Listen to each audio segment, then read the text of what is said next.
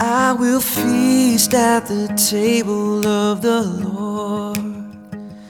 I will feast at the table of the Lord. I won't hunger anymore. Welcome to the table. You are listening to the Kingstown Communion podcast with lead pastor Michelle Matthews. The Kingstown Communion is a new United Methodist church existing to gather people into communion with Jesus Christ through courageous conversation, creative community, and collaborating for the common good. We worship at Island Creek Elementary School, 7855 Morning View Lane, every Sunday at 10 a.m. For more information about upcoming events and opportunities to serve, visit our Facebook page, facebook.com forward slash Kingstown Communion. We're glad that you're listening along with us. If you live close by, we hope you'll join us for worship in person. And if you ever feel so inclined to help us by giving financially, you can do so on our website, kingstowncommunion.net.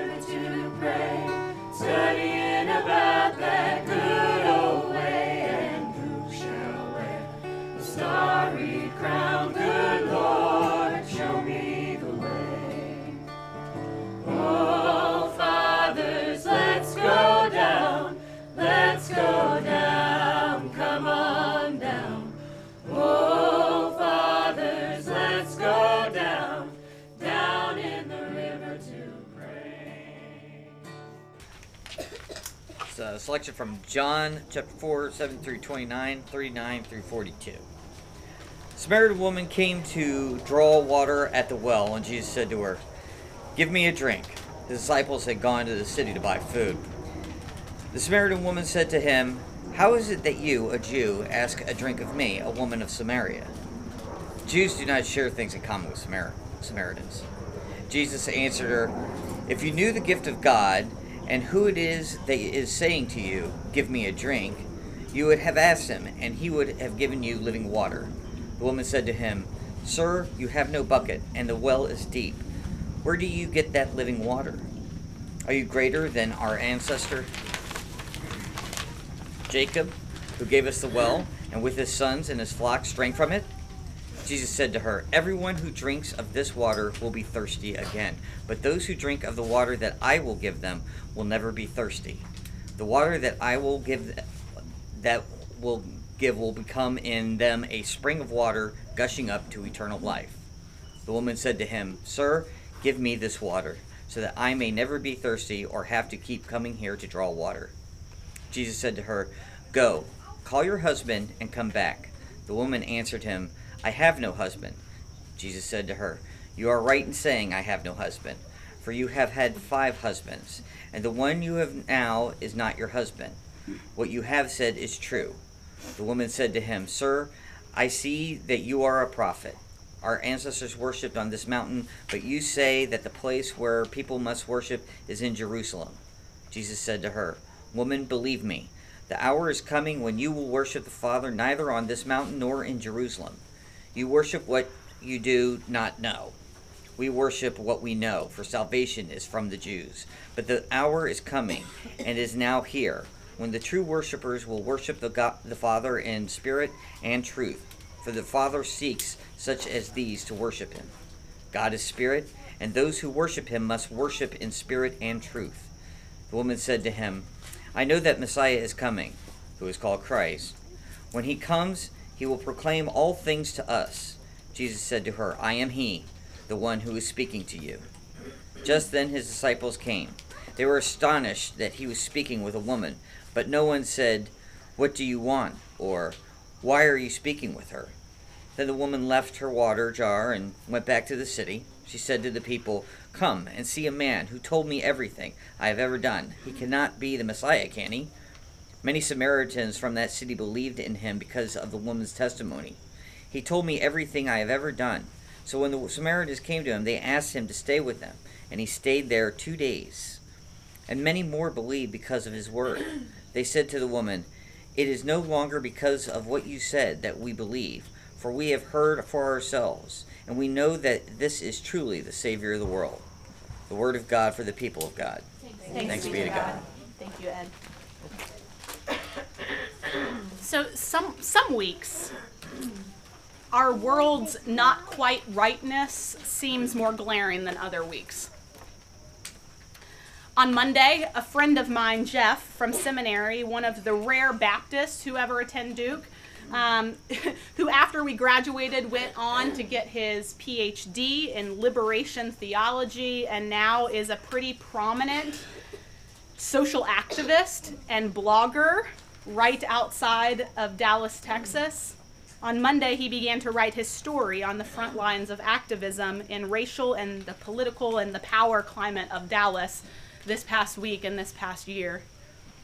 And he recalled the night of the shooting when he got the call, and on the other end of the line, someone said, You will not believe this. A, a, female cop shot an innocent brother in his own apartment over there off Lamar. Remember that? You know where Lamar is? We have got to get out there. The voice on the other end of the phone said, and almost without thinking, uh, Jeff got into his car, he said, and he started driving. For the entire drive, both his mind and his heart were consumed with the magnitude of it all, how broken and incomplete it felt, and tears mixed with sweat as he prayed for the survivors. He didn't know anything about them, he just knew he had to pray. And the more he prayed, the angrier he got. He had he had to even pull over at one point because he was like literally shaking. And for months after that, Jeff organized rally after rally and march after march. Every night he stood up on the streets of Dallas and demanded justice for Botham Jean as loud as he could. This woman is evil, he shouted. May God send her to prison for the rest of her life. We don't even need a trial, do we? What's her address? He would chant. His words got stronger and stronger. And the trial seemed to arrive slowly. But once it did, the verdict came quickly, and the entire process portrayed Amber Guyger to be what he long thought she was a monster. And when the guilty verdict came down, he said everybody in the courtroom chanted and cheered. And there was this rare sense of satisfaction. The goal was completed. And then he described the horror of it being immediately replaced with this gut wrenching not rightness in his spirit.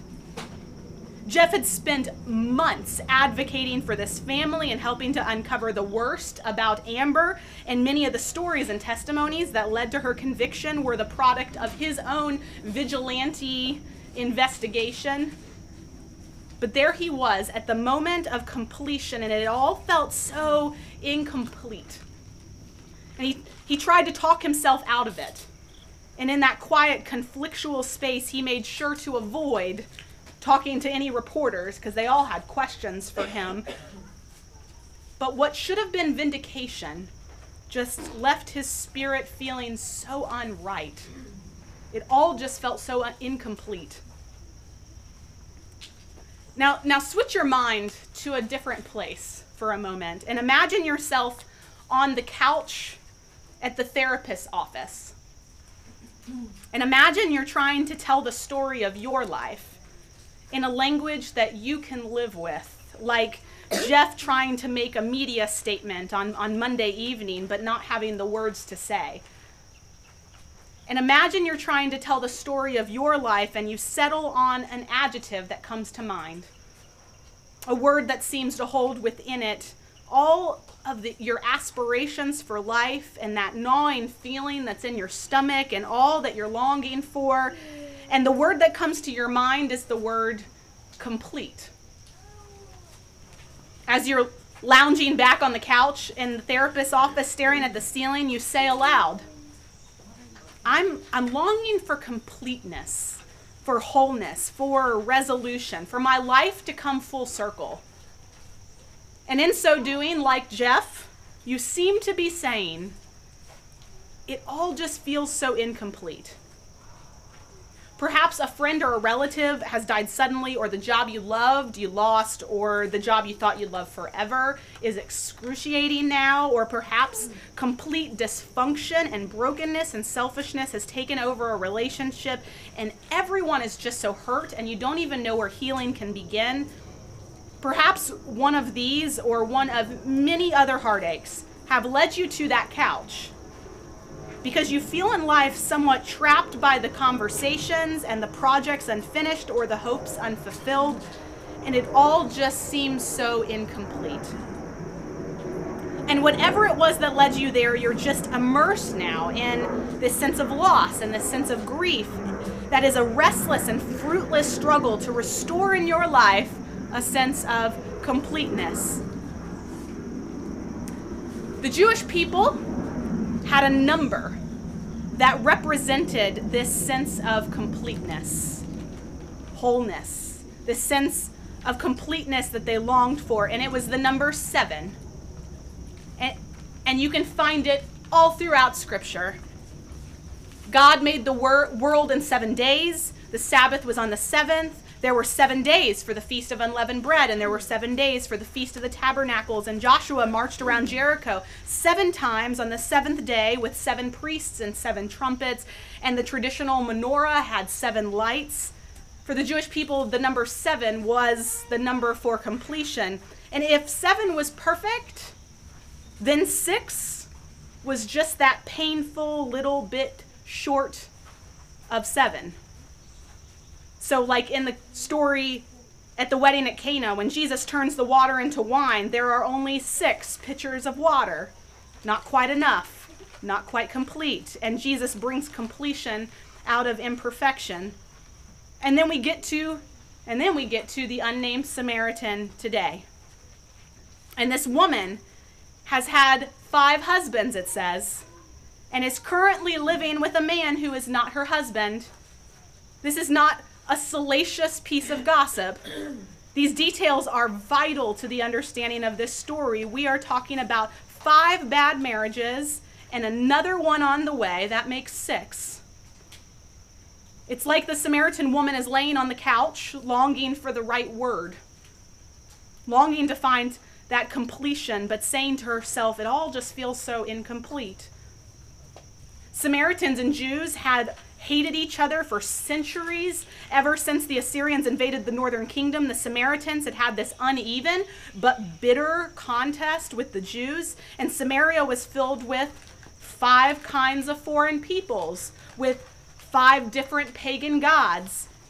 And now, Herod the Great has turned the capital of Samaria into a sixth idol and the Roman ode to the Emperor Augustus. Now, this woman's story starts to make even more sense. Five husbands representing five false idols of Samaria, and the six she's gotten in bed with, the seat of power in Rome.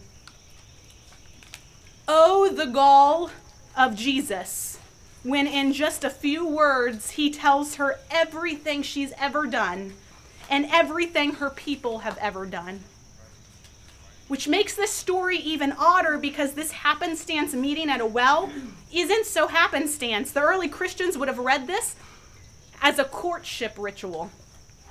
In Israelite history, Isaac and Jacob and Moses all met their wives while loitering around a well. In each of these patriarchal stories, a man comes to a well in a foreign country, finds a maiden there, asks for a drink, and each time she runs back to fetch her people, who return with her, approve of this man, and then witness the wedding. This is no happenstance. This is a courtship ritual, and it's And let's be honest, it seems like Jesus has no game. And, be, and because and because they know this story so well, this is a conventional story. Early early readers reading this story would first think that it's going to end in marriage. Well, yes and no. We know Jesus does not abandon his ministry to settle for the suburban sprawl in a three bedroom townhouse in Samaria. Jesus doesn't fall for the, the woman's weary chat up line that sounds a lot like, I'm available, but I'm experienced.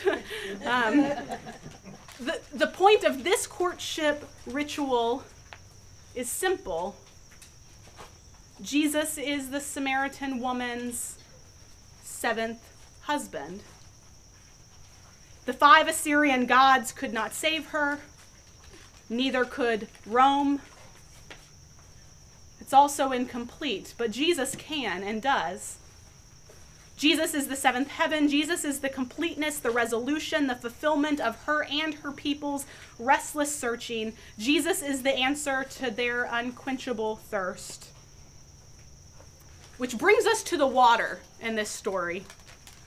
The story starts with a woman who has a bucket and yet no water, and Jesus who has no bucket at all and yet is never thirsty.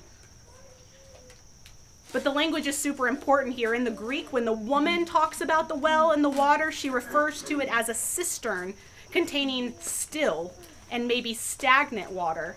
But when Jesus talks about the water, he's talking about this gushing, overflowing fountain of life, that this like bursting geyser shooting up from the skies kind of water. And all of a sudden, you hear echoes from the Old Testament prophets loud and clear, like Jeremiah says, Thus says the Lord. What wrong did your ancestors find in me that they went far from me and went after worthless things and became worthless themselves? My people have committed two evils. They have forsaken me, the fountain of living water, and dug out cisterns for themselves, cracked cisterns that will hold no water. And it's all just so incomplete. For Israel, for this woman, and this woman has two problems. The first is that the water she's drawing is not good, it's not good water. And the second is that however much she keeps drawing, she still remains thirsty. And it's just like with her husbands, her five husbands have not nourished her, and her sixth still leaves her thirsty. It's all so incomplete. And the Samaritans' worship of false gods has been like a stagnant cistern, poisonous and debilitating to their life. And meanwhile, their bondage to Rome is leaving them perpetually thirsty, unable to break out of the cycle of hand to mouth dependence and humiliation that, like the woman, has occupied their entire existence. It is also incomplete. But here is Jesus in, in the desert of desire offering water that never runs out, and completeness that quenches all thirst, and completeness and wholeness, the kind that just sets you free. Jesus is the seventh husband who delivers Samaria. Jesus is the fountain of living water that exposes idolatry and breaks the dependence on the oppressor. This is a story about just how incomplete our human existence is and the religious and political freedom all the world can find in Christ. And then the conversation at the well becomes a conversation about worship. And we lean in to eavesdrop ourselves to see what we might find that is real for us.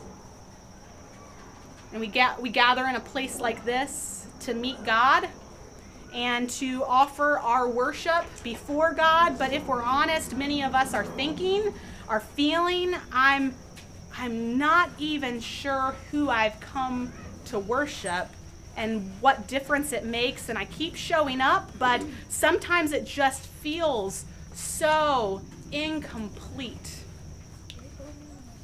The woman sarcastically invites Jesus, who is obviously a prophet or something, she's thinking, to come get a closer look at her life, at her community. She says, Sure, I may be in my sixth relationship, but you Jews don't understand us. You don't you don't get our way of life, our experience. You don't get the pain we feel. And Jesus says to her, maybe so. Maybe so, but doesn't that all just feels so incomplete?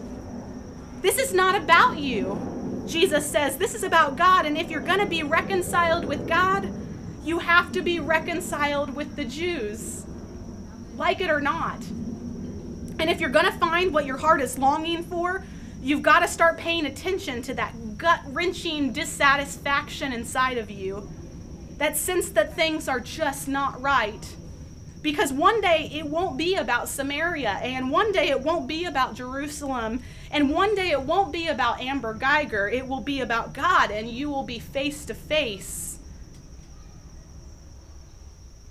And starting to get the hang of it now, the woman says, Yes, I, I know. Someone is coming who will make all these things happen. One day, someone's coming. And Jesus looks at her and smiles and says, Here, me, now, face to face, and that, that gnawing, wrenching feeling her in her gut that things are not incomplete is replaced all of a sudden with this, this utter clarity. She has found her heart's desire. She has found what will quench her thirst. She is complete. And look what she does. When she's complete, it says she immediately leaves her water jar, that jar that is the symbol of her daily economic bondage to fetching water for survival, that jar that represents her social humiliation of having to do so in the heat of the noonday because of just how much of an outcast she is, that jar that tells her every moment of every day that her life is worthless and unfulfilled and incomplete. She leaves that jar behind now, and she leaves it behind because now she has found living water and she'll never be thirsty again. And upon leaving her jar, she now becomes the greatest evangelist, using even using the same words that brought the first disciples to faith come, come and see, come and see. And suddenly, Jesus, the loyal Jew, is invited to stay now with Samaritans, to eat with Samaritans, something that was bound up in bitterness and grief before this courtship ritual began. And the dividing wall of hostility between Jew and Samaritan comes crumbling down, and the disciples' notion of who's invited at the table now is transformed, and living water enables a woman and her people to break free from centuries of confusion and oppression and that gnawing hunger for completion. This is a story about completeness. Sitting in that courtroom, Driving home, avoiding the media, wrestling and conflicted, Jeff tried to convince himself that Amber Guyger deserved no compassion, that compassion was just cheap grace, and he needed to put that aside. That that gnawing pit in his stomach that said all was not right, that felt so incomplete, he tried to convince himself should be this fortress of vindication. But it didn't subside. And all just felt so incomplete. So finally, the morning of the sentencing, Jeff writes again. He's this family consultant, activist who had been on the front lines of Botham Jean's justice and played a huge role in Amber's verdict with and he's finally cornered for a quote. He can't avoid it any longer. And a reporter asks him, "What's next?" In the fight for justice for Botham Jean. And they hold the microphone out to him, and in that moment, like the woman at the well, that gut wrenching, that gnawing turned into utter clarity for him. And he said, and will be quoted forever Justice for Botham Jean will never be complete without finding a way to love Amber Guyger. There is no other path forward for us. And this is a story of completion. But it's not like the completion we look for on the therapist couch because it's not about our completion. It is about God's completion in Jesus.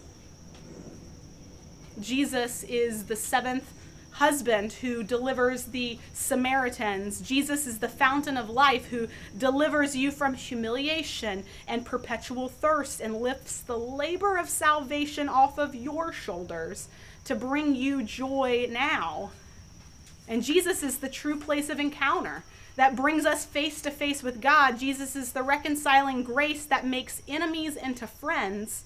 Jesus is the well gushing, geyser spouting grace of God Jesus is our completion. And when we read this story, we discover at the well and in the courtroom and in our own hearts that our unquenchable thirst is over. And the gnawing and the hunger is gone. And we realize that in Jesus we have met God face to face, and it's all just so complete. Would you pray with me?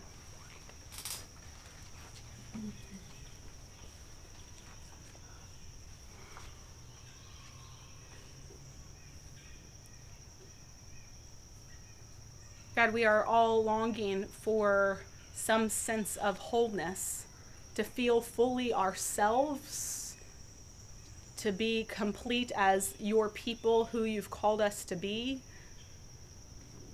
We all long and we pray together for the completion of this church or for the completion of your kingdom on earth as it is in heaven, or for the completion of of your love in the world where sadness is replaced with joy and and and and division is re- replaced with friendship. And if we're honest we all sit here today and uh, we come to a place like this because we are longing for that sense of completion in our lives Jesus, we know that is you. And that no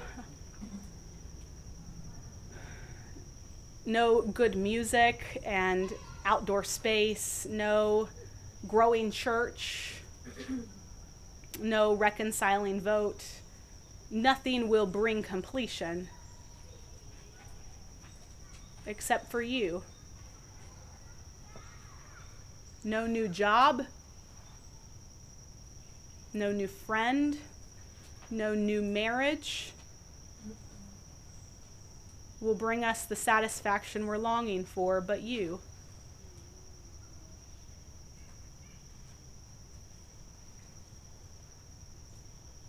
And we lift before you, God, all those people in our lives who, because of grief or job loss or illness or depression, are feeling just so incomplete, and yet they don't know to turn to you. Or they've turned to you and they've been hurt by others, and so, and they somehow have wrapped you up in that as if you are a part of that, part of hurting.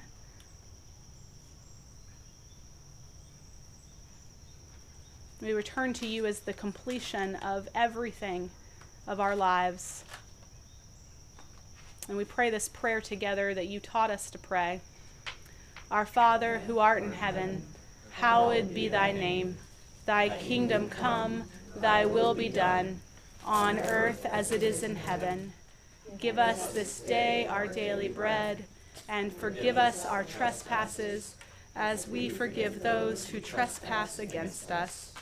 And lead us not into temptation, but deliver us from evil. For thine is the kingdom, and the power, and the glory forever. Amen. Amen.